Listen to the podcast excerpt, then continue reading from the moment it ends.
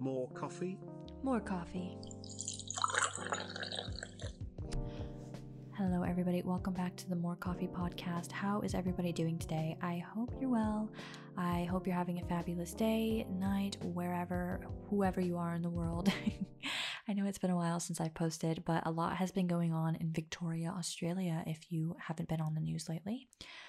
So, today it's going to be just a short episode. I just want to do kind of a filler episode while I'm editing my current podcast. It's going to be about an hour long. Um, it's going to be up tomorrow, but I just wanted to put something up, something different, something new. Uh, I'm going to be reading from my travel journal today. I'm going to be reading about my experience in London and kind of like a an old romance story. I just wanted to add some cool music and have a soft story voice on just to just to see how it goes. Um, let me know if you like it. Let me know how it makes you feel.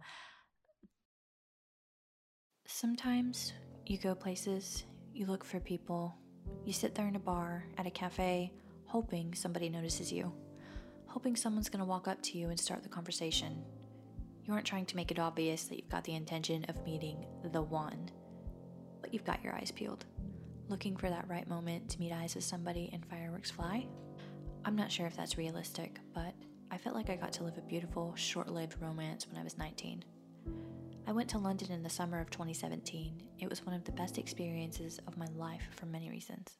If you tell me you've never used Tinder before, you're lying. Tinder isn't something that people like to admit that they use, but I have no shame. In a big city where you don't know anyone, it's a great way to meet up with some foreign cuties. In public, of course and also a great way to make friends. And that's how I met my French man. I had a few small Tinder dates before. I made friends and also talked to some creeps. Don't let the looks fool you. This man, who we're gonna call T, was the cutest guy ever. I remember his bio said something in French, and while I had no idea what it said, I swiped right anyway.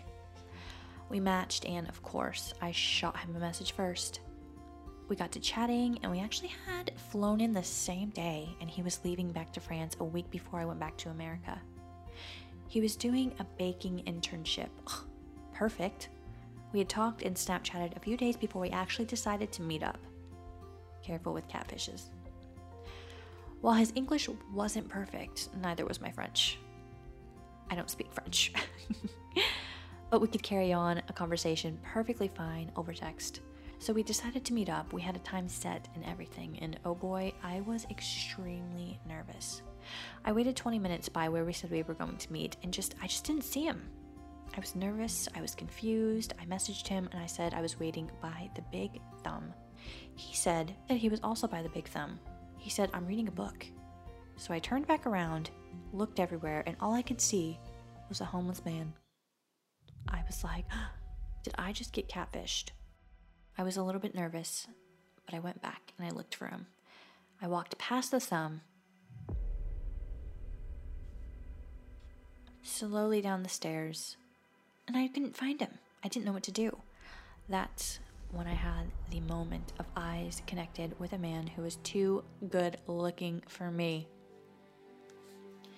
And guess what? It turned out to be him. Relief washed over me, and we finally said our hellos and hugs. We talked and walked for a few hours, getting to know each other better. He took me to a burger and shake place because I told him I missed home. He asked me if this burger place reminded me of home. I couldn't even be mad that he took me to a greasy fast food place because he thought it'd make me feel like I was back in America. we were getting along so well. We went to the British Museum and inside the National Gallery, of course. It was a constant question from him if I was enjoying myself. He was really polite. We took so many photos together of cool things that we saw. We went to go see a movie. He was polite, he let me pick. I really wanted to see Avengers, but it was sold out, of course. So we picked a movie called The Other Side of Hope. I was really excited because the title caught my eye. This was the first time I was actually enjoying myself on a Tinder meetup. The movie started, and let's just say we were the only young faces around. Not a single person was even close to around our age. I was just nervous he was gonna get bored and leave. So the movie starts up, and yep, it was in Finnish. Subtitles and all. That was the first foreign language film I'd ever seen, so it was definitely a new experience for me. Halfway through the movie, we were at the awkward period of who gets the middle armrest. Both of our arms were on it, of course, and I was sweating because I was nervous he was going to hold my hand. It was a whole lot of our fingers lightly touching and little butterflies every time it happened. I was getting impatient, so I made my hand twitch and he asked if I was okay. I was like, Yeah, sorry. This movie's just too good. I was staring at the screen, but not processing anything that was actually happening because I was just waiting for him to make the first move. And he finally did. We held hands throughout the movie, taking little breaks to wipe sweat from our palms. we liked each other, so of course we spent more time together after that night. There was no kiss the first time we hung out, though. Another night, we ended up going to this bar called The Knot in Vauxhall. It was completely dead, but it was right across the street from where he was staying. We had some drinks and then decided to go on more adventures. I really wanted to drink at a park and talk. We went to a shop and bought some more canned Malibu and cheap beer. We got really drunk and we watched a man fish at the river. we made up a whole story about this guy, about how he was training to be a professional fisher in the Olympics. Something silly like that. We saw a drunk lady completely fall and we could not hold in our laughter. We walked across the street to another bar that was completely full. We were dancing at first, but then tried to have a conversation over the music. That didn't work out. We went to the back at a table that had a cute fake little candle on it. It really set the mood. The sound wasn't much quieter, but it was nice to get away from all the sweaty people. We didn't say much, but he picked up a receipt on the table and just flicked it at me and gave me little flirty eyes. I don't know why it gave me butterflies. He flirted in cute little ways. I loved how shy he was, but he seemed to be coming out of his shell more.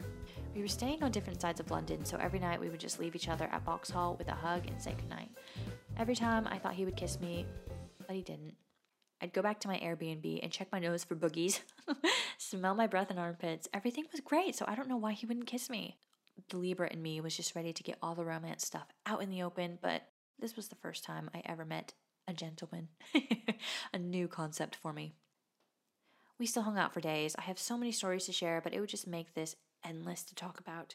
He took me to Nando's for the first time, the one right across the street from the Vauxhall station, with a nice waiter who was fluent in French. He loved that. I'd pay one night, he'd pay one night, and we'd split one night. And let me just interrupt and say that I was in London for over a month. This wasn't just a little week fling thing. It was nice to connect with someone from a completely different culture than me. He brought me some really good macaroons on one of our first dates. He got them from his internship and they were super tasty. That was another first for me. He was really shy when he gave me stuff. He never wanted to be too overwhelming for me, and I admired that so much. After we ate one night, we went behind the Nando's up the staircase that had a huge glowing billboard with the Corona advertisement on it. The whole month I was there, it never changed. When I say Corona, I mean the Corona beer. And we would watch everybody from the top of that staircase. It was so beautiful, and I just really felt like I was in a movie with him. We would spit on the road as people were driving by to see if we could catch their cars. We were really goofy with each other at that point. I already had it in my mind that he didn't want to kiss me, and I didn't really question why anymore. I just enjoyed his company. We were talking about leaving, and it was getting so close to the end of our trips. I got really sad, and I just didn't want to talk about it, you know. I enjoy the right now. It's great, but it's also a weakness. You can't live every moment not wanting to slightly consider the future. We didn't know what we were going to do. We just promised to stay in contact. I didn't really want to talk about it, so I didn't say anything. We just stood next to each other and watched the cars and buses go under us for a few minutes. He didn't say anything, but he nudged my shoulder. I got butterflies in my stomach because I knew it was about to happen. It was dark outside, so when he was facing me, the white light from the billboard was shining on one side of his face. He looked like a Calvin Klein model. All I could think was, how is this guy even in my presence? I could feel the nerves settling in, and the word, hi, just blurted out of my mouth. I felt shy, and he could see that. He made me so nervous, but so calm at the same time. And ladies and gentlemen, he actually kissed me. the kiss was time stopping for me. I felt like I had been living every girl's dream by getting the cute man from abroad at the end of a rom com. My advice for you is have many loves abroad. It hurts to care for one person and no, it probably won't work out beyond the holiday. Realistically, you won't ever see that person again. It's tough, and you think you're gonna be that special cookie like in the movies. You'll think you are the exception girl who gets to meet somebody and marries them overseas. hey, you could be. But I knew that wasn't my reality. I didn't really expect it to be, I just, I really liked him. We kept in touch for a while, but rarely. It was a constant when we both left, but it faded away, as these things do. I said I was going to go visit him after I left London, but it's been over a year and just so many things have changed. You're going to fall for so many people when you're abroad. Just have fun with it and don't take it too seriously. Allow yourself to feel that blossoming feeling when you meet somebody new. Life's a funny thing.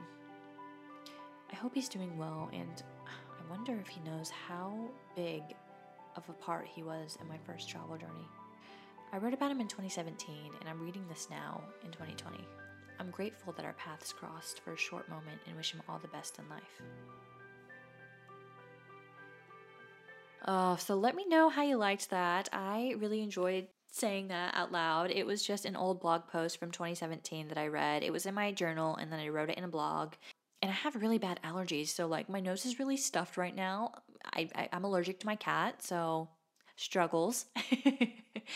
but let me know if you like those kind of posts. Please give me feedback on these podcasts because I I want to know what's working and what's not working. I really appreciate feedback. So just let me know. Join the Facebook group, join the Instagram page, and have a fantastic day. Keep your ears and eyes peeled. I don't know if that's a saying. Keep them peeled for tomorrow because tomorrow's episode is going to be a lot